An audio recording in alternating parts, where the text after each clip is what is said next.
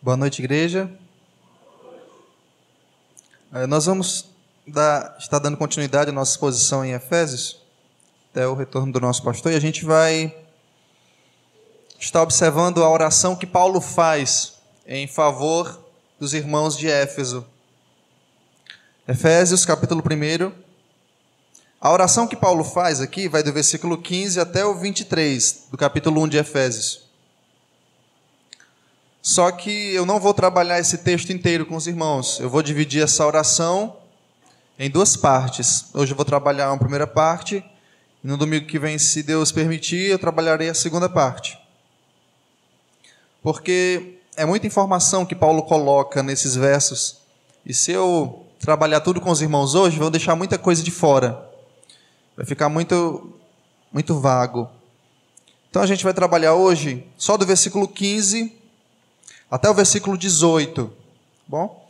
E no próximo domingo vamos dos 19 ao 23. Então você pode estar estudando durante a semana, está lendo esse trecho das Escrituras, ou estudando a carta de Efésios todo. Efésios capítulo 1, versículo 15. Nós vamos estar lendo até o versículo 23, tá bom? Mas a gente vai trabalhar só metade. Vamos lá. Efésios 1, 15.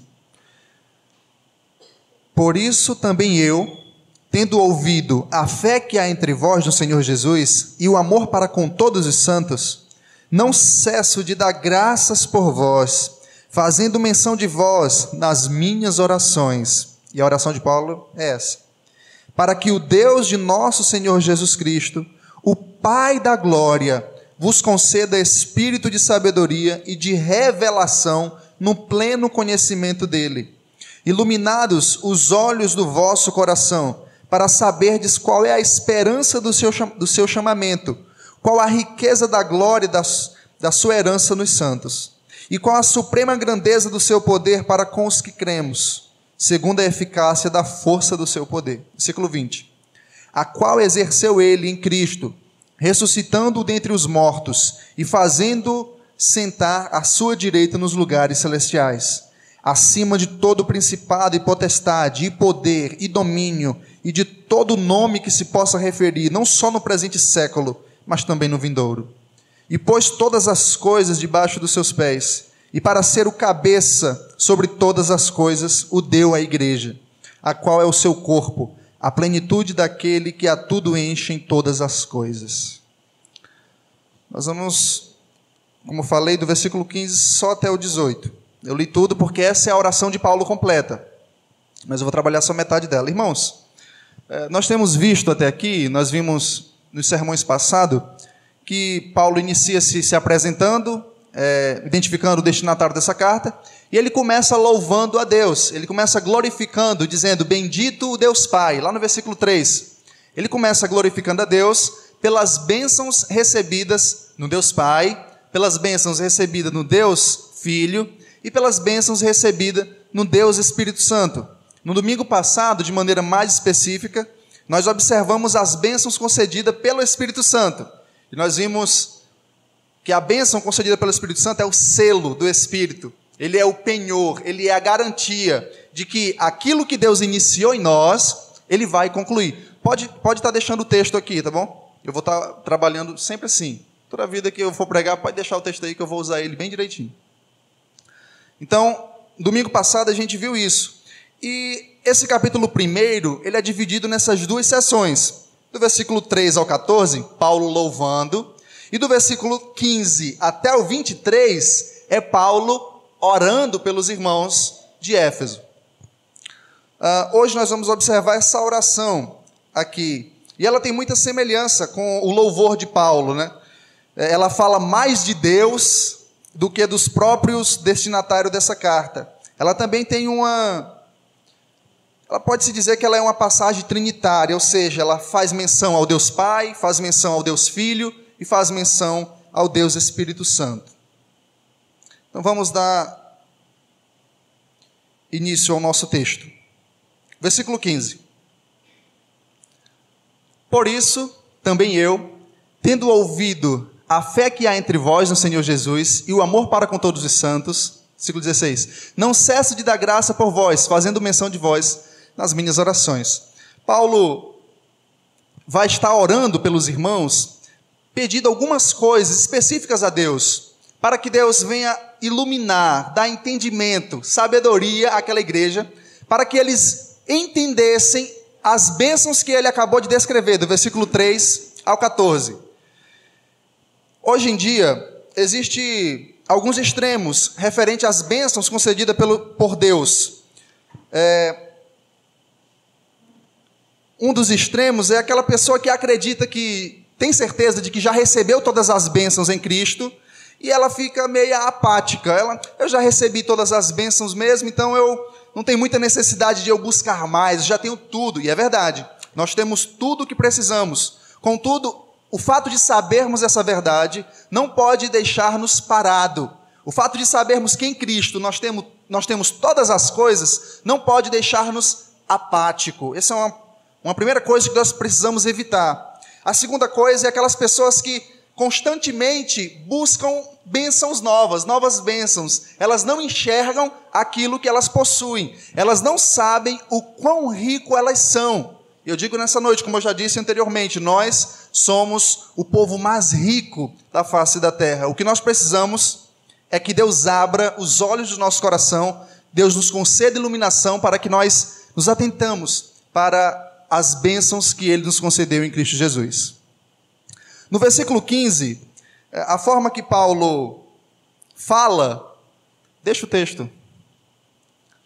Versículo 15, a forma que Paulo fala, parece que ele não conhece a igreja. Parece que ele não tem muita intimidade com a igreja. Observa. Por isso também eu, tendo ouvido a fé de vocês. Ou seja, parece que Paulo não tem muita intimidade com a igreja de Éfeso.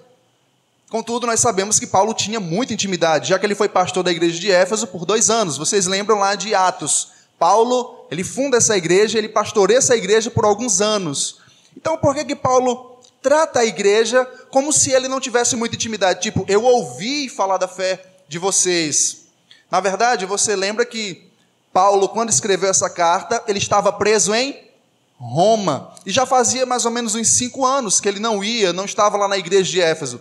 Durante esse tempo, muitas pessoas novas chegaram. E Paulo, é por isso que Paulo se dirige à igreja assim: Eu ouvi falar da fé de vocês, ou seja, é bom saber que vocês ainda permanecem naquilo que foi ensinado para vocês. Lembra que Paulo tinha uma prisão domiciliar em Roma, na sua primeira prisão. Não era aquela prisão num, num, num buraco, numa, numa masmorra. Por mais que tivesse um soldado constantemente com ele, era uma prisão domiciliar. E ele poderia receber visitas, poderia receber irmãos lá, para lhe dizer como estava o progresso das igrejas que ele fundara na Ásia Menor. Então, obviamente, Paulo recebe alguém lá em Roma e que fala a respeito da fé dos irmãos. Isso alegra muito Paulo. Mas o motivo por qual Paulo fala como se não conhecesse a igreja, como se não tivesse muita intimidade, é porque o tempo havia passado e muitos irmãos novos haviam entrado ali havia mudado ali. E as notícias que Paulo recebe, né? qual a notícia que Paulo recebe? Eu também tenho ouvido a fé que há entre vós no Senhor Jesus e o amor para com todos os santos. As notícias que Paulo recebe são notícias boas. Quando vão os irmãos lá em Paulo, alguns dão notícias meio amargas. Por exemplo, dizem que a igreja de Colossos está surgindo uma heresia terrível. Contudo, quando vai se referir à igreja de Éfeso, as notícias são boas. Olha, Paulo, a igreja que você trabalhou durante vários anos, a igreja que você se dedicou, a igreja da qual você foi o pastor, está firme. A igreja ainda permanece na fé e a igreja ainda permanece no amor. As notícias são, são ótimas, são boas notícias. Essa fé é a fé de crer mesmo, né? Porque quando você vai ler a Bíblia, você vai ver mais ou menos duas, duas identificações de fé, né? Você vai ver aquela fé que é crer e vai ver a fé que é um conjunto de doutrinas. Aquela fé que Judas fala é um conjunto de doutrina. Essa fé é a fé de acreditar, de confiar. E essa fé não fica apenas no campo subjetivo, mas ela vai para o campo objetivo, ou seja, o amor para com todos os santos. Ela fica evidente no amor. Não adianta nós dizermos que temos fé subjetiva se isso não se evidencia no fato de amarmos todos os santos. E o todos os santos aqui não é aquele todos os santos da Igreja Católica, tá bom? Todos os santos aqui é os cristãos redimidos, os cristãos salvos pela graça de Deus. Então Paulo recebe notícias boas. Versículo 16. E isso alegra muito o coração de Paulo. Ele diz: Olha, eu não cesso de dar graças por vós, fazendo menção de vós nas minhas orações. Por que, que isso enche. Por que, que Paulo está alegre? Por que, que Paulo agradece por aqueles irmãos? E o motivo que alegra o coração de Paulo são dois motivos. O primeiro motivo é o, o, o comecinho do versículo 15. Volta só o versículo 15 aí. Por isso, por isso o quê?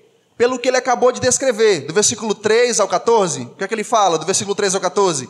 Das bênçãos, de que os gentios estavam fora de Deus, estavam separados lá, e Deus, lá na eternidade, elege, Deus chama. Em Cristo, Deus paga a dívida dos gentios, dos judeus, e o Espírito Santo, por meio da palavra, faz o indivíduo crer e cela. Por causa dessas verdades, Paulo diz: por isso, por isso eu me alegro, porque eu sei que isso que eu descrevi aqui em cima é verdade na vida de vocês. O outro motivo é porque ele ouviu que os irmãos a qual ele tinha evangelizado há muito tempo estavam firmes na fé. O motivo que alegra o coração de Paulo são dois. O primeiro é pelas verdades que ele descreveu do versículo 3 ao 14, de que isso era realidade na vida dos seus leitores. E o segundo motivo é que os irmãos ainda permanecem firmes na fé e no amor. Pode passar para o versículo seguinte. Versículo 16. E Paulo diz que faz oração por esses irmãos constantemente. É interessante dizer que, como eu falei no início, Paulo estava preso, mas mesmo assim ele orava, e ele não só orava uma vez por semana, ou ele não orava no culto de oração nas quartas-feiras, ou só uma vez no mês, mas qual a linguagem que Paulo utiliza aqui? Não cesso. Paulo gostava de orar. Paulo via a oração como um ministério essencial para o avanço. Paulo via a oração como uma arma poderosíssima e eficaz na edificação da igreja. Ele não cessava de orar pelos irmãos, dando sempre graça, agradecendo a Deus pela vida deles. O fato de saber que os irmãos estavam firmes na fé enchia o coração de Paulo de alegria. Paulo estava preso e, mesmo assim, ele não colocava tropeços para orar pelos irmãos. Porque hoje, o que muitos de nós queremos é apenas um pezinho para não orarmos. Por exemplo, é, eu estou muito cansado, fadigado no meu serviço. Cara, eu estou tão cansado que eu só quero deitar e dormir. Aí, quando é duas horas, a gente está lá no telefone. Paulo não era esse indivíduo. Não era um indivíduo que colocava dificuldades para orar, não colocava empecilhos para orar, não colocava barreiras para orar. Ele poderia muito bem dizer assim: ó, eu não vou estar tá orando direto, não, porque eu não tenho privacidade. Esse soldado romano aqui não sai da minha cola. Como é que eu vou ficar sós com Deus? Como é que eu vou orar se esse soldado não me deixa? Porque a prisão de Paulo era dessa natureza. O soldado ficava com ele constantemente. E Paulo poderia muito bem dizer: Como é que eu vou orar? Eu não tenho um momento a sós com Deus, esse soldado aqui na minha cola direto. Contudo, Paulo não faz isso. Ele diz que não cessava, ele não parava. Agora, aqui é claro, que não significa que Paulo, toda hora, andando direto, de manhã até a noite, ele orava pelos irmãos de Éfeso. Contudo, é de que todo dia, incessantemente, toda vez que Paulo ia orar, ele lembrava dos irmãos de Éfeso. Não só dos irmãos de Éfeso, mas das igrejas da Ásia Menor. Paulo orava por aqueles irmãos. Paulo enxergava a intercessão como um ministério vital na vida da igreja e na vida de cada membro em particular. Mesmo Paulo estando preso, mesmo Paulo sendo seguido por um soldado constantemente, ele não cessava de dar graças a Deus, de orar, de interceder pelos irmãos, porque a intercessão na igreja é um ministério, é um ministério. E aqui vai algumas aplicações para nós. Primeiro, não existe motivos para não orarmos. Não existe. Eu sei que orar cansa. Eu já falei isso em sermões passados. Orar cansa. Se você quer ter sono, se você está com insônia, se ajoelhe. No instante o sono vem. Ou vai ler a Bíblia por uns um, um cinco minutinhos. No instante o sono vem, orar cansa, contudo, nós não temos desculpas, não é tempo que nos falta, é desejo que nos falta. Não é tempo, não é força, mas é vontade que nos falta. Nós não temos motivos para não orarmos, porque Paulo estava preso, Paulo estava com um cara na sua cola, Paulo estava numa situação complicadíssima e ele incessantemente orava pelos irmãos. Nós não temos motivos para não orarmos. O que nos falta é desejo de orarmos. Esse é o problema. Segunda coisa, nós não devemos ser egoístas nas nossas orações. Quando você for orar, não seja egoísta. Não lembre só de você. Não lembre só dos seus problemas. Não lembre só da sua carga. Eu sei que no mundo nós teremos aflições. E isso irá entristecer muito os nossos corações. Às vezes nós chegamos em casa triturado, mastigado, do emprego estressado, complicações com, com, os filhos, com a esposa, com o esposo, com o patrão, com a patroa, com tudo.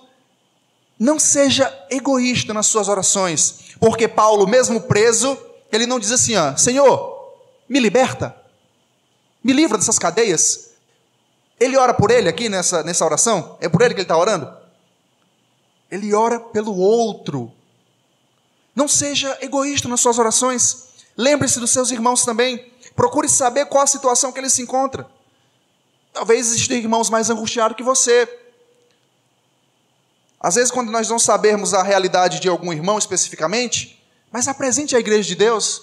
Diga, Senhor, eu não sei qual a realidade de todos os membros da minha igreja, mas livra das angústias, livra das doenças, sara, Senhor, o teu povo, livra das enfermidades, concede condições financeiras melhores, Senhor. Abençoa o desempregado. Livra, Senhor, aquele irmãozinho naquele caminho difícil que ele vai para sua casa, para o seu lar. Então, lembre-se sempre do seu irmão, não seja um egoísta nas suas orações. Não olhe só para o próprio umbigo mas orai-vos uns pelos outros. Outra coisa, veja a oração como ela realmente é. A oração é um ministério vital para o crescimento da igreja. Por isso que nós temos aqui um culto de oração. O culto de quarta-feira é aquele momento que você se reúne com os irmãos para orar uns pelos outros. Uns pelos outros. A oração é um ministério vital para o crescimento da igreja. Uma igreja que não ora é uma igreja fraca. Uma igreja que não ora é uma igreja que não enxerga beleza no falar com Deus. Uma igreja que não ora, ela não enxerga virtude em Deus. É uma igreja morna. É uma igreja cheia de si. A oração é um ministério vital. A pregação é um ministério importantíssimo. Contudo, a oração é um ministério tão importante quanto. Orar uns pelos outros é um ministério importantíssimo. Isso você não pode delegar somente para um líder, para algo dessa natureza. Você faz parte desse ministério. Esse ministério Deus confiou a você. É o seu dever, é o seu ministério orar uns pelos outros. E não somente por si, mas orar uns pelos outros. Esse ministério é seu. Orar uns pelos outros. Última aplicação nesse ponto. Orem sempre uns pelos outros mas também orem com os outros. Orem uns pelos outros, mas também orem com os outros. A oração sozinho é ótimo, é boa. Inclusive, ela é a expressão. Aquilo que você é em público é, é, é a expressão daquilo que você é no secreto. Mas a Bíblia também encoraja a oração mútua, a oração coletiva. A Bíblia encoraja. Orai uns pelos outros, orai com os outros. A Bíblia encoraja a comunhão com os irmãos. Não descarte essa parte da vida cristã. Orar com os outros também é importante, porque é na oração uns pelos outros ali, no desabafo, que nós somos fortalecidos. É naquela conversa de quarta-feira que nós somos fortalecidos muitas vezes. Eu muitas vezes já fui fortalecido demais, já fui abençoado demais. Naquelas, quando nós compartilhamos nossos problemas, nossos fardos uns com os outros e oramos uns pelos outros. Não somente ore pelos outros, mas ore com os outros. Isso é, no versículo 15 e 16, é Paulo dizendo que ora pelos irmãos, que não cessa de dar graça, porque eles estão firmes, porque eles foram abençoados com toda sorte de bênção, isso enche o coração de Paulo de alegria. E agora, a partir do versículo 17, nós vamos entrar no conteúdo da oração de Paulo. Paulo orava por aqueles irmãos. Mas o que que Paulo pedia para aqueles irmãos? Será que Paulo pedia um emprego para aqueles irmãos? Será que Paulo pedia más condições financeiras? Será que Paulo estava pedindo para que Deus abençoasse mais e mais aqueles irmãos com saúde, com algo dessa natureza? Vamos ver o que é que Paulo pedia para aqueles irmãos. Vamos lá. Versículo 17. O pedido de Paulo é esse aqui, ó. Para que o Deus de nosso Senhor Jesus Cristo, o Pai da glória, vos conceda espírito de sabedoria e de revelação no pleno conhecimento dele. Vamos destrinchar isso aqui. Vamos entender o que é que Paulo está dizendo aqui. Mas é interessante como ele inicia é, isso aqui ele diz, para que o de... como ele se dirige a Deus? Para que o Deus de nosso Senhor Jesus Cristo, o Pai da glória. Aqui Paulo faz uma distinção definitiva do cristianismo e do judaísmo. Enquanto nós cristãos acreditamos que existe só um Deus, os judeus também acreditam. Contudo, quando nós lemos o Antigo Testamento a partir do Novo, nós vemos que Deus e Yahvé no Antigo Testamento não é somente Deus e Yahvé, ele é Pai de nosso Senhor Jesus Cristo. E essa é a diferença primordial entre nós e os judeus, entre aqueles irmãos de Éfeso e os judeus que ainda ficavam no judaísmo. É que o Senhor, que Deus é Pai de nosso Senhor Jesus Cristo. E aqui no, no, Pai da Glória, ele usa um hebraísmo que é o Pai glorioso. Pode ser traduzido dessa forma. Inclusive, algumas traduções traduzem assim: o Pai glorioso de nosso Senhor Jesus Cristo. O que é que Paulo está pedindo aí? Ele diz que quer que Deus, o Pai glorioso do nosso Senhor Jesus Cristo, conceda espírito de sabedoria e de revelação no pleno conhecimento dele. Será que Paulo está dizendo aí? Alguns, e como diz o próprio texto, vai dizer que o que Paulo está dizendo aqui é apenas, é, está pedindo para que Deus conceda à igreja uma disposição mental espiritual para entender a verdade revelada. Uma disposição mental, uma revelação para que Deus abençoe o intelecto dos irmãos para entender a verdade revelada. É o que o próprio texto dá a entender. Contudo, eu penso que aqui Paulo está falando, esse, quando fala desse espírito aí, ó, que o Pai da glória vos conceda espírito de sabedoria, e eu vou aqui contra a maré, eu creio que aqui possa ser uma referência ao Espírito Santo. Eu sei que você sabe daquela regra que se está com E minúsculo é o espírito do ser humano. Contudo, no grego não existe E minúsculo e E maiúsculo. Tudo é E. Não, não existe. O espírito, a mesma palavra pode se referir ao espírito humano, pode se referir ao espírito do anticristo ao Espírito Santo. Os tradutores, quando traduzem a palavra espírito, eles, por acreditar que aqui se refere ao espírito humano, colocam com E minúsculo. Mas eu acredito que aqui possa ser Paulo. Paulo está pedindo para que Deus dê o Espírito Santo, no sentido de que ele venha como mestre, como, como um tutor, como um mentor, como um guia para entender as verdades reveladas. Eu penso dessa forma. Eu vou dizer o porquê que eu penso assim. Inclusive, não somente, não estou não inventando isso aqui, tá? Não é somente eu, Gabriel, pastor, que pensa dessa forma. É, algumas traduções é, traduzem dessa forma como o Espírito Santo. Por exemplo, coloca aí a NTLH. Perdão de novo por apelar para a NTLH. Mas coloca aí só para a gente ver aqui. A NTLH. E peço ao Deus do nosso Senhor Jesus Cristo, o Pai glorioso, que dê a vocês o seu Espírito, o Espírito que os tornará sábio, revelará Deus a vocês, para que assim vocês o conheçam como devem conhecer Entendeu? Eu penso que é exatamente isso. Paulo está pedindo, ah, então, então quer dizer que está tendo uma contradição aí, que, porque lá no versículo 14, Paulo diz que o Espírito vem e cela. Os irmãos já receberam o Espírito, e aqui pede de novo? Não. Porque aqui, Paulo está pedindo o Espírito no sentido de vir como iluminação, como guia. É como diz lá em João 16, 13: Ele é o Espírito da verdade e os guiará em toda Verdade. Não é que, que Paulo está pedindo o Espírito Santo de novo, no sentido de que os irmãos não tinham, mas é que o Espírito Santo venha como o tutor, como o mentor, com seu ministério de mestre, de guiar em toda verdade os irmãos. Os irmãos estão entendendo? Eu penso que esse espírito aqui seja uma referência ao Espírito Santo de Deus. Eu sei que algumas traduções traduzem como espírito humano, como um estado mental de iluminação. Mas eu penso que Paulo está pedindo o Espírito Santo no seu ministério de mestre, de clarear a mente dos irmãos. E digo mais: Paulo várias vezes pede para que Deus dê o Espírito Santo aos irmãos, mesmo os irmãos tendo o Espírito Santo.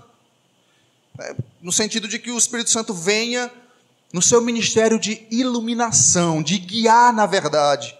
Eu penso que o que Paulo está em mente aqui é aquele texto descrito lá em, em Isaías, capítulo 11, versículo 2. Eu quero ler isso aqui com os irmãos.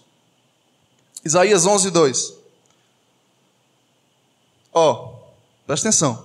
Repousará sobre ele o Espírito do Senhor, o Espírito de sabedoria, está falando do Espírito Santo, sabedoria e entendimento, o espírito de conselho e de fortaleza, o espírito de conhecimento e de temor do Senhor.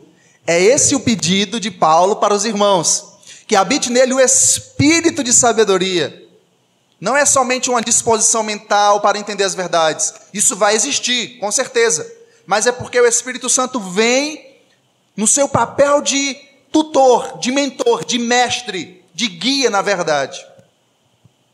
Creio que é isso que Paulo está pedindo. Vamos ler mais uma vez. Repousará sobre ele o Espírito do Senhor, o Espírito de sabedoria e de entendimento, o Espírito de conselho e de fortaleza, o Espírito de conhecimento e de temor do Senhor. Eu creio que é isso que Paulo está pedindo para os irmãos de Éfeso.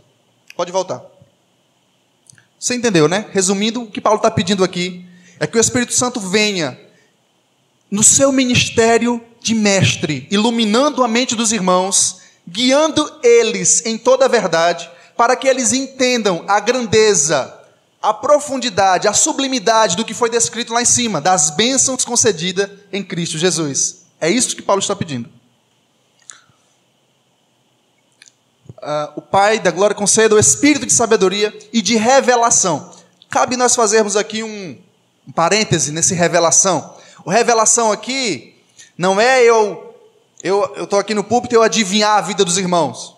Eu, Deus está aqui me revelando que alguém está com dor de cabeça aqui. Não, não é isso. Ou que alguém tem, sei lá, alguma doença aí que nem existe, a partir daquele momento vai existir. Não. Eu penso que, eu penso não, a Bíblia diz, e é, é óbvio aqui, a revelação é sempre associada no Novo Testamento com trazer luz a algo que já existe. Revelação é isso trazer luz a algo que já existe. O que Paulo está pedindo é que os irmãos entendam o que já foi registrado. Se eu orasse por vocês hoje pedindo isso aqui, era basicamente assim: Senhor, abençoa a igreja para que eles entendam o que lê. Está entendendo? É isso que Paulo está pedindo. Senhor, abençoa a igreja para que o teu Espírito Santo venha no ministério de mestre, de tutor, de mentor, de guia na verdade e que eles entendam as verdades reveladas. Porque revelação tem a ver com trazer luz a algo que já existe. Não é, nem sempre revelação está associado à concepção de algo novo, de algo que não existe. Revelação está relacionada a trazer luz a algo que já existe. Quem recebeu o espírito de revelação de algo novo foi os apóstolos, foi os profetas. Eles receberam revelação nova mesmo. Mas nós hoje, o que o Espírito Santo faz em nós é iluminar nossa mente para nós entendermos o que já foi revelado, o que já está escrito. Então, caso alguém esteja revelando aí a sua vida ou algo dessa natureza, Tome muito cuidado. Eu não, não nego que Deus possa fazer se assim Ele quiser. Deus pode fazer tudo. O que Ele quiser, Ele faz. Deus pode. Se disser que Deus não pode, eu estaria limitando Deus na sua ação. Deus pode fazer o que Ele quiser. Contudo, tome muito cuidado quando isso possa acontecer com você. Muito cuidado porque Deus edifica o seu povo por aquilo que já foi revelado no entendimento da sua palavra e não na concepção de algo novo. Deus está me revelando que Deus vai te dar um carro, vai te dar isso e aquilo. Não. Não é assim que Deus avança o seu reino e edifica a sua igreja. mas é trazendo luz, entendimento naquilo que já foi revelado. Isso aqui é um pedido muito incomum, se Paulo realmente está pedindo, eu creio que esteja, o Espírito Santo de sabedoria para aqueles irmãos. Porque hoje em dia, as pessoas pedem avivamento, mas eles, o que é que eles querem? Eles querem manifestações extraordinárias. Contudo, o avivamento aqui que Paulo está falando é a compreensão da palavra de Deus. O fato de vocês entenderem corretamente a palavra de Deus, de terem a iluminação do Espírito, isso avivará o coração de vocês. Se vocês entenderem corretamente a Bíblia, a palavra do Senhor, isso fortalecerá a fé de vocês. Vocês não precisarão de coisas novas. Vocês não precisarão eu estar inventando aqui um monte de coisa da vida de vocês. Porque se você entende por meio da iluminação, por meio do ministério de mestre do Espírito Santo, a palavra dele, você vai ser edificado, você vai ser abençoado, você vai ser guiado na verdade, você vai ser fortalecido, você vai ser avivado, você vai desejar orar. Outra coisa bem interessante nesse texto é que Paulo não está pedindo somente que você conheça alguma coisa sobre Deus. Eu quero que os irmãos saibam que Deus existe e é maior que todo mundo, não é somente isso. Não é o básico. Olha o que, é que ele pede: sabedoria, revelação no pleno conhecimento dele. No pleno conhecimento dele. Não é um conhecimento superficial, é pleno conhecimento de Deus. E essa palavra conhecimento, o conhecer aqui, é bem interessante, porque ele está carregado do significado do Antigo Testamento. É aquela ideia de saber verdades a respeito de alguém, mas também o conhecer é aquela ideia de intimidade, de laços. Você lembra como é que conhecer era dito no Antigo Testamento? Por exemplo, Adão conheceu Eva. É claro que aqui não, não, não é isso, mas carrega esse significado de intimidade. Intimidade. O que Paulo está pedindo é que o Espírito Santo venha, ilumine a mente dos irmãos e façam eles conhecer plenamente o Senhor, para que eles cresçam em intimidade com Deus. É isso. É isso. Podemos fazer algumas considerações em cima desse texto. Como eu já falei antes, esse pedido é bem diferente dos pedidos que nós ouvimos hoje. Os pedidos que nós ouvimos hoje é para que o Espírito Santo venha e ele balance a igreja, quebre cadeiras e faça isso e aquilo. Mas o pedido de Paulo é que o Espírito Santo venha iluminando a mente dos irmãos, para fazer entender a palavra revelada. É muito diferente dos pedidos que nós vemos hoje em dia por aí. Outra coisa é que todo conhecimento de Deus, ele tem a finalidade de aumentar a nossa intimidade com Deus. Lembra do significado da palavra conhecer? Sempre está carregado de intimidade.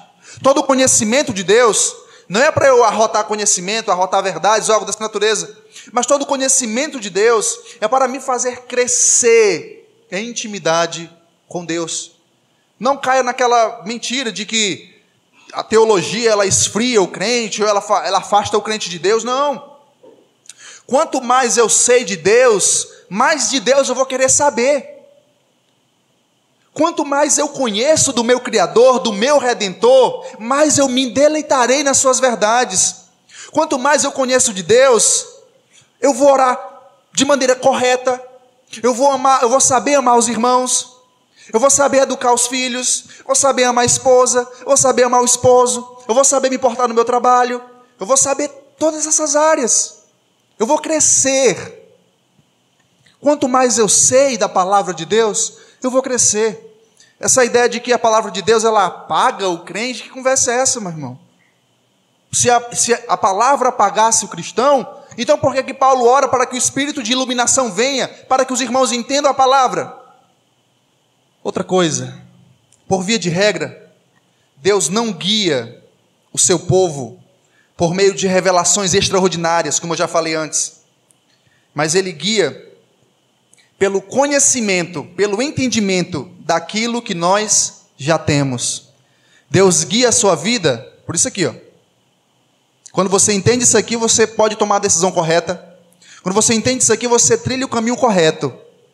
Você não, não espere receber um revelamento de, de, de, de falsos profetas para você tomar uma decisão, para você ser guiado nisso ou naquilo. Mas seja guiado pela palavra de Deus. Seja guiado pela palavra de Deus. É assim que Deus guia o seu povo. Sem essa iluminação, irmãos, que Paulo está pedindo aqui, nós não iremos nos apropriar das verdades reveladas. Você pode até entender o que eu estou dizendo aqui. Você pode até ter entendido as bênçãos que eu preguei domingos passados, mas você não se apropria delas. Você não enxerga elas. Você não desfruta dessas realidades. Está entendendo? Sem essa revelação, sem esse, essa iluminação do Espírito nas nossas mentes, em nossos corações, você pode até entender o que eu estou dizendo, mas você não se apropria dessas verdades. Você não se apropria dessas verdades. Você entende, mas você não se apropria. Você não desfruta, você não abraça essas realidades. Porque para abraçar essas realidades é necessário a iluminação do Espírito Santo. Você vai enxergar as coisas como realmente são. Você vai enxergar o fato de Deus eleger como bênção. Você vai enxergar o fato de Deus guardar a sua segurança, a sua salvação como bênção. Você entendeu, mas você não vive, não desfruta essas realidades. Sem a iluminação do Espírito, do Espírito, nós não iremos nos apropriar dessas verdades reveladas. Continua o nosso texto. Ah, iluminando os olhos do vosso coração. É a mesma coisa que Paulo está falando no versículo 17 é que ele usa outra linguagem. É claro que coração não tem, não tem olho. É uma figura de linguagem. O que, que Paulo está dizendo aqui? Quando a Bíblia fala de coração, não é o teu coração de sangue que pulsa. Coração se refere ao mais íntimo do ser, do coração, do, do íntimo do, do ser humano, das entranhas, do mais íntimo. Aquilo que ninguém esquadrilha, só Deus sabe de tudo, a completude do teu ser. Isso é o teu coração. Quando Paulo diz que Deus ilumine os olhos do seu coração, é para que Deus traga um entendimento, assim como foi descrito no versículo 17. É a mesma coisa, só que Paulo utiliza outras palavras aqui. Agora, para que que Paulo pede essa iluminação? Vai dizer agora. Vamos ler o versículo 17 para a gente pegar aqui o, o fio da meada. Vamos lá. Para que o Deus de nosso Senhor Jesus Cristo, o Pai da glória, vos conceda espírito de sabedoria e de revelação no pleno conhecimento dele. Pode continuar. Iluminando os olhos do vosso coração. Para quê, Paulo? Para saberdes qual é a esperança do seu chamamento, qual é a riqueza da glória da sua herança nos santos. Paulo diz: Eu quero que ele ilumine a mente de vocês, ilumine o coração de vocês, para vocês entenderem duas realidades e que Paulo já falou dessas duas realidades. Paulo falou lá em cima. É por isso que pregação expositiva é tão importante. Porque você não vai entender isso aqui se você não entender o texto anterior. Se você não estudou as bênçãos. Você não vai entender isso aqui. Você vai pegar assim de maneira bem vaga. E Paulo diz: Olha, eu quero que Deus lhe conceda iluminação, entendimento, para você entender, para você se apropriar de duas coisas específicas. Primeira, a esperança do seu chamamento. Paulo vai falar de três coisas, né? No versículo 20, 19, ele vai falar do, do poder que Deus exerceu em nós. Isso eu vou deixar para domingo que vem, porque é muita coisa. Mas vamos tratar essas duas coisas. Primeiro, a esperança do chamamento. Paulo diz: Eu quero que Deus ilumine a mente de vocês, para que vocês entendam, para que vocês entendam sobre a esperança do chamamento. O que é isso? O que é que Paulo está falando? Esperança do chamamento? Vamos ver o que é que isso significa. A esperança do chamamento, chamado, remete a início, começo. O Deus Pai elege, o Filho paga o preço exigido e o Espírito Santo, por meio da verdade, nos faz crer e nos cela. Deus nos chamou, Deus nos salvou. E qual é essa esperança do chamamento? É que Deus vai cumprir aquilo que ele falou, que ele prometeu. Esperança na Bíblia não tem o significado de talvez aconteça, talvez um dia aconteça ou talvez não. Na Bíblia não é isso. Esperança é certeza de que vai acontecer. Certeza. A esperança do chamamento é crer que Deus, com toda a certeza, vai concluir aquilo que ele começou. Deus começou, Deus salvou você, Deus chamou você, pois ele vai lhe santificar. Essa luta que você trava contra o pecado, Deus vai conceder graça para você vencer. Deus vai te fazer chegar até lá, porque Ele te chamou, Ele começou, e Ele vai concluir a obra. Deus não para as coisas no meio do caminho. Deus não é aquela pessoa assim que começa a construir uma casa sem dinheiro, né? Deixa lá a obra parada. Não. Deus começa e Deus termina. Deus conclui. Essa é a esperança do chamamento, é a certeza da salvação, é a certeza de que Deus começa e de que Deus vai concluir a obra. Essa é a esperança do chamamento. E Paulo diz: Olha, eu oro para que vocês entendam isso, para que vocês tenham certeza da salvação de vocês, para que vocês tenham esperança de que Deus começa e Deus termina. Deus não para no meio. Tem, tem pregadores aí que diz que se tem processo pode existir aborto de processo no meio, é uma loucura. Se Deus começa, Deus termina. Deus é Deus mente. Deus, os planos de Deus, os decretos de Deus podem ser frustrados. Quem já frustrou os decretos de Deus? Desde que o mundo é mundo, tudo aconteceu sempre com Deus segurando as rédeas da história e decretando todas as coisas. Não pense que nem por um momento as coisas saíram do controle de Deus, nem por um segundo. Deus não foi frustrado quando Adão caiu. Deus não foi frustrado quando pessoas morrem, quando crianças ficam aí a sós. Deus não é frustrado, Deus sabe de todas as coisas. E por mais que nós não saibamos explicar certas coisas, Deus continua no controle de tudo. De tudo. Ele começou e ele vai terminar. Eu lhe garanto isso. Ele garante isso. Ele garante isso. Infelizmente, alguns irmãos não têm isso. E é por isso que Paulo, diz, Paulo ora para que Deus abra os olhos dele, para que Deus abra os olhos do coração, para que eles abracem essas verdades, para que eles se apropriem dessas verdades. Irmãos, quando nós temos a certeza da salvação, eu já falei isso domingo passado, a gente não fica uma vida miserável de pecados, não. Não pense isso, não. Na verdade, quando nós temos a certeza da salvação, nós temos mais ousadia. Essa é a verdade. Mais ousadia. Porque eu sei que se eu papocar, eu sei para onde eu vou. Eu estou certo de que Deus começou e de que Deus vai terminar. Claro que ninguém quer, né? A gente quer demorar mais um pouquinho. Mas se vier, a gente tem a certeza de para onde nós iremos. Nós temos a certeza. Se você não tem certeza, Analise seu coração, como eu já disse, se você luta contra o pecado, se você tem fé em Cristo, se você quer estar com Deus, se você busca a santidade, se você ama os irmãos, não tem por que nós duvidarmos. Porque só isso, isso, só o Espírito Santo gera. Só o Espírito Santo gera. A segunda coisa, primeira, é a esperança do seu, chamamento, ou seja, a certeza. Deus começa e Deus termina. Segundo, é a riqueza da glória da sua herança nos santos. É uma frase bem comprida, né? Fica difícil desmembrar essa frase aqui. Mas o que é que Paulo quer dizer aqui? É, ele quer dizer a mesma coisa que nós já vimos. Paulo aqui não está falando nada novo, ele está falando só o que já pregou, só o que ele já escreveu em cima. Ele só está orando para que os irmãos se apropriem dessas bênçãos, para que os irmãos entendam essas bênçãos, para que os irmãos desfrutem dessas bênçãos.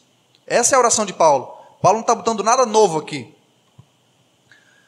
A riqueza da glória da sua herança nos santos. Ou seja, você lembra que Paulo diz que em Cristo nós somos feitos herança, no versículo 11? no versículo 11 diz assim: ó, Nele, no Filho, né, digo, no qual fomos também feitos herança. Nós fomos feitos herança. Essa herança aqui não é a sua herança, é a herança de Deus. Olha aqui. Qual a riqueza da glória da sua herança? A sua aqui não é a nossa, é a sua herança, a de Deus, a herança de Deus. Paulo está dizendo o seguinte: ele quer que os irmãos se atentem para o fato de saberem que é um privilégio indescritível eles, nós, sermos herança de Deus. Nós temos um dono, nós temos um possuidor. Paulo diz: olha, se você tiver noção, ideia do que significa você, a igreja de Deus, perfeita, lavada e remida pelo sangue do Cordeiro, ser herança de Deus, como isso é extraordinário, como isso é glorioso, como a igreja é uma riqueza gloriosa que pertence a Deus. Se você tiver ideia disso, se Deus abrir os olhos do teu coração, se Deus iluminar a tua mente, tu vai ficar espantado, tu vai ficar extasiado contemplando essa beleza, o fato de que você pertence a Deus. Paulo quer que você se atente para essa verdade. Nós somos herança de Deus. É isso que Paulo está dizendo. Isso tem algumas implicações para nós, o fato de sabermos que somos herança de Deus.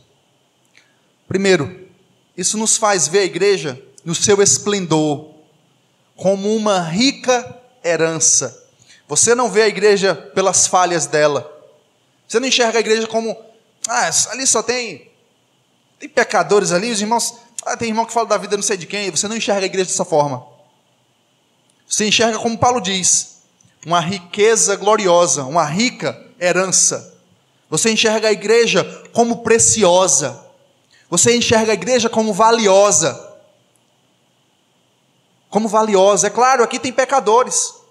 Nós somos pecadores, nós falhamos, nós erramos. Contudo, nós não enxergamos a igreja a partir dos erros mas nós enxergamos como a Bíblia descreve, como uma herança gloriosa do Deus Pai.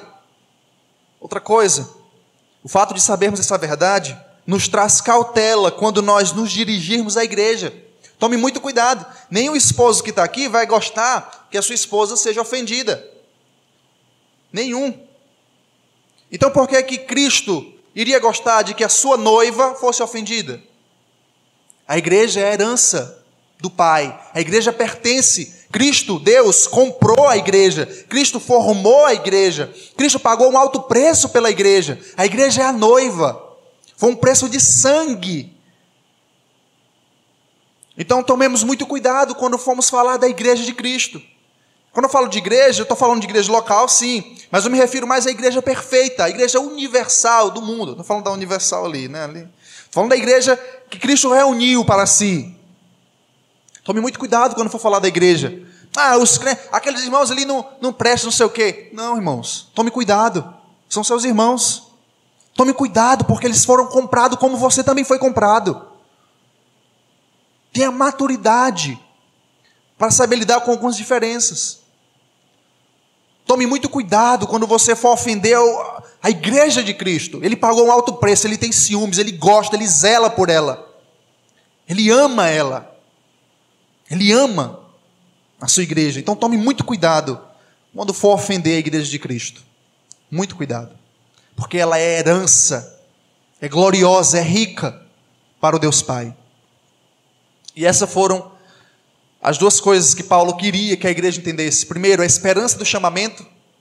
E segundo, o fato de que nós somos herança de Deus. E eu vou fazer algumas aplicações e vou caminhar para o final. Irmãos, primeiro, orem, orem sempre, independente da circunstância. Orem sempre. Vamos, vamos parar. Eu sei que é difícil, até para mim também é difícil o, o ministério da oração, mas vamos parar de inventar mais desculpas. Vamos assumir, vamos começar a partir de hoje, assumindo o nosso erro. Senhor, eu realmente tenho falhado na oração. Eu oro pouco, Mexo muito no telefone, durmo muito, brinco muito e oro pouco. É verdade. Eu assumo. Não é, não é que eu estou muito cansado. É que eu não tenho desejo. Eu não tenho vontade.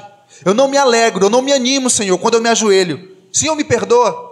Senhor, ilumina o meu coração. Senhor, me faça orar mais. Senhor, me ajuda. Senhor, renova minhas forças. Senhor, traga iluminação à minha mente para que eu consiga orar. Então, a partir de hoje, pare com isso de estar dando desculpa, estou tão cansado, estou isso, aquilo. Ore. Mas eu não sei como começar. Começa confessando o que tu está fazendo. Começa de declarando essas verdades. Senhor, eu não tenho orado, não. Eu não tenho tido desejo, não. Desabafe, fale para Deus. Conte a Deus suas misérias. É como diz o Charles Spurgeon. Se ajoelhe e ore até você ter desejo de orar. Se a gente for fazer só aquilo que nós temos vontade, nós nunca faremos. Nós nunca iremos ler, ler a Bíblia, nós nunca iremos orar, porque a nossa carne odeia. Ela quer estar deitada na cama, óbvio, assistindo um filme, Netflix. A nossa carne quer isso. E se nós formos dar sempre lugar à nossa carne, nós nunca iremos orar, nunca. Assim como academia, né? assim como dieta. Você nunca vai. Gosta, você não gosta de fazer, mas tem que fazer. O médico diz: olha, por exemplo, é, no, meu, no, no exame que eu fiz, deu início de diabetes, né? Deu comecinho. O médico disse: olha, você tem que cortar açúcar. É difícil, mas é necessário para a saúde. Assim como nós. Orar é complicado às vezes, a gente não tem desejo, mas é essencial para a tua saúde, para que você viva, para que você tenha força para vencer, para que você avance, porque senão você vai andar rastejando igual uma cobra. Então orem sempre, independente das circunstâncias. Outra coisa, seja agradecido por uma igreja saudável. Agradeça a Deus. Assim como Paulo fez, Paulo diz: Olha, eu dou sempre graças a Deus por vós, porque eu me lembro da fé de vocês, eu me lembro do amor de vocês. Eu tenho amigos em outras igrejas, e eu sempre mando mensagem para eles. Eu digo: Olha, cara, eu tenho ouvido que a igreja tem sido abençoada pela tua vida. Eu glorifico a Deus por isso. Eu mando mensagem para eles. Eu tenho. Passei muito tempo na Assembleia de Deus, tenho muitos amigos lá. E a igreja avança, o reino de Deus avança, então sempre se alegre quando você vê o reino de Deus avançando pela vida de outros irmãos, quando você vê irmãos sendo abençoados, se alegre. Tenha o coração ale... enaltecido, engrandecido pela alegria e pelo gozo do Espírito, quando ver Deus usando outras pessoas, quando ver Deus abençoando outras pessoas. Terceiro, busque o Espírito Santo na sua capacidade de iluminação. Se você não buscar o Espírito Santo para que ele ilumine a sua mente, para que ele lhe dê entendimento, você vai compreender o que eu estou dizendo, mas isso não vai fazer diferença nenhuma na sua vida. Diferença nenhuma. Você tem que se apropriar dessas verdades. Se apropriar dessas verdades. Senhor, ilumina a minha mente. Senhor, eu quero desfrutar isso aí que Ele está dizendo, como a tua palavra diz. Eu quero viver isso. Me dá iluminação, Senhor, me dá capacidade, me dá essa graça. Abre os olhos do meu coração para que eu enxergue aquilo que eu já tenho. Última aplicação. Se apropriem das bênçãos recebidas em Cristo. Se apropriem, irmãos. Se apropriem dessas bênçãos. Caso você não não lembre bem, lê de novo, do versículo 3 ao 14. Se aproprie dessas bênçãos. Em Deus, o Deus Pai te elegeu, te predestinou. O Filho pagou o preço, te redimiu, pagou um preço de sangue naquela cruz, te concede fé. O Espírito Santo te guia na verdade, te cela, te garante a salvação, te garante a vida eterna, ele é o penhor. Se apropria dessas bênçãos. Se aproprie dessas bênçãos. E eu encerro dizendo: enquanto o Espírito Santo não abrir os olhos do nosso coração, nós não veremos grandeza nas coisas de Deus. Você não vai ver. Você não vai ver. Não adianta. Quanto o Espírito Santo não iluminar os olhos do teu coração, você não vai enxergar beleza, grandeza nas coisas de Deus. Não vai. Você vai continuar aí. Você não vai enxergar grandeza. Você não vai enxergar beleza. Não adianta. Não adianta. É como aquela pessoa que é muito rica, mas não sabe. Vive como um mendigo. Vive como um, um, um, uma pessoa que não tem nada. Você é rico, você tem as bênçãos, mas você não sabe disso, você não se apropria disso. Você vive como um mendigo mendigando. Ore por mim, ora também. Deus te deu esse privilégio. Vamos orar a Deus?